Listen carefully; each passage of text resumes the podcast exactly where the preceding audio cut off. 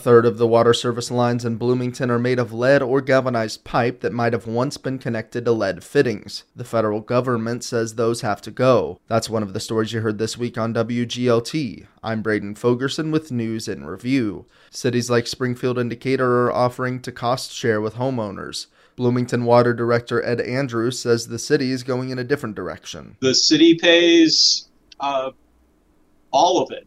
We have built total replacement into our rate increase instead of trying to compel the homeowner for that portion of the line from the curb stop to the house. Bloomington will spend about $100 million over the next decade to replace about 10,000 water service lines. An engineer with the Illinois Commerce Commission says a proposed carbon capture pipeline for eastern McLean County poses too many risks. The Commission's Mark Maple testifies the project is not in the public's interest. One Earth Energy wants to pump carbon dioxide produced at its ethanol plant in Gibson City into three wells in the Saybrook area.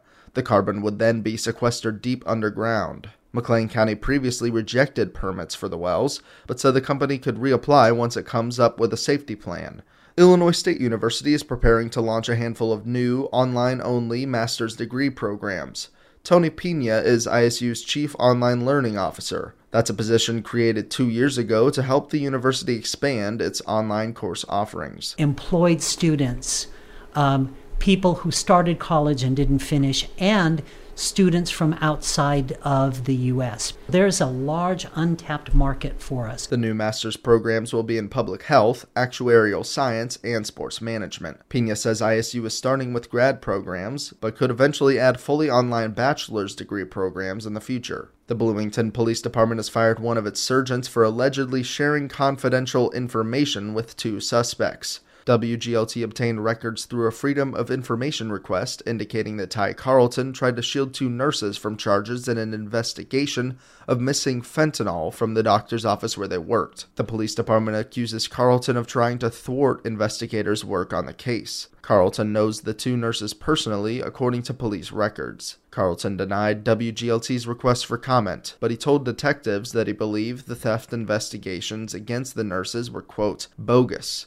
Carlton was a 21 year veteran of the Bloomington Police Department. Fertility treatment advocates in Illinois are calling for more funding from the state after a ruling from the Alabama Supreme Court that frozen embryos are considered people. Eve Feinberg works as an infertility specialist at Northwestern Medicine. She says the U.S. Supreme Court's ruling to overturn Roe in 2022 has since left the question of when personhood begins up in the air. That was one of my personal biggest fears when Roe was overturned that states would start to consider fertilized eggs as citizens. And scientifically, it's just incorrect. Feinberg says the Alabama court's ruling could shutter an already low number of infertility fellowship programs for physicians across the country. She says she'd like to see funding to create more programs in Illinois.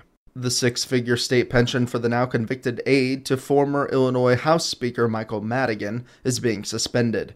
The state is making the move after Timothy Mapes was sentenced to two and a half years for lying to a federal grand jury. And Governor J.B. Pritzker is proposing a major tax hike on sports betting. Mawa Iqbal has more. It's to offset what the governor's budget office predicted earlier to be a $900 million shortfall.